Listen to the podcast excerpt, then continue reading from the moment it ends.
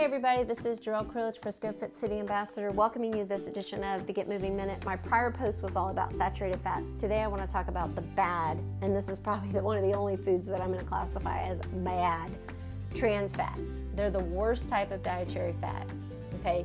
Trans fats. It's a product, it's a byproduct of a process called hydrogenation. And we use it in food manufacturing to turn healthy oils into solids to prevent them from becoming rancid. Okay, so this gives all the products that longer shelf life. Here's the deal trans fats have zero health benefits.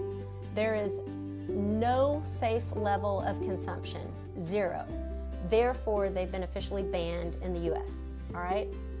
Early in the 20th century, trans fats were found mainly in solid margarine. Hello. I'm not gonna, I'm not, yeah, I was gonna say, I can't believe it's not butter, but I'm not gonna say that. I'm not gonna like say a, a brand name. I'm just gonna say, you know, margarines or vegetable shortening as food makers learned new ways to use partially hydrogenated vegetable oils, they began they they started popping up in everything from commercial cookies to pastries to fast food french fries. Trans fats, thank goodness, are now banned in the US and many other countries, all right? So, when we eat foods rich in trans fats, this increases the amount of harmful LDL cholesterol in the bloodstream and reduces the amount of beneficial HDL cholesterol, which, by the way, cholesterol is a natural healer for your body. I'm not going to get into that today, but not all cholesterol is bad. But when we eat this trans fats and these LDLs go up, that's not good. All right.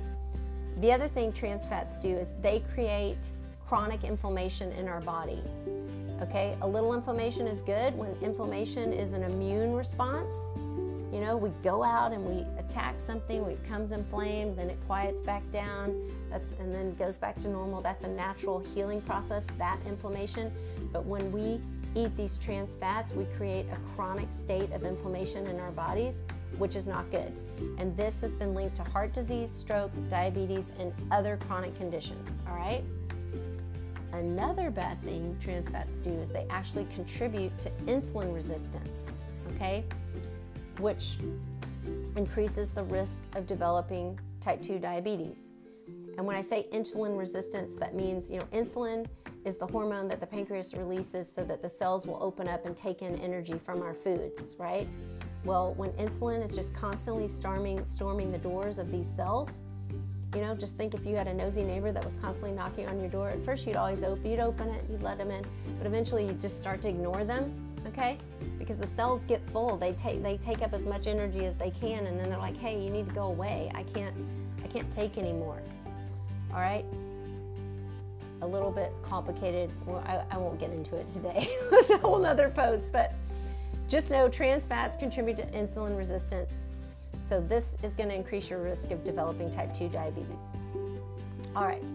Even small amounts of trans fats can harm your health. We now know that for every 2% of calories from trans fats consumed daily, the risk of heart disease rises by 23%.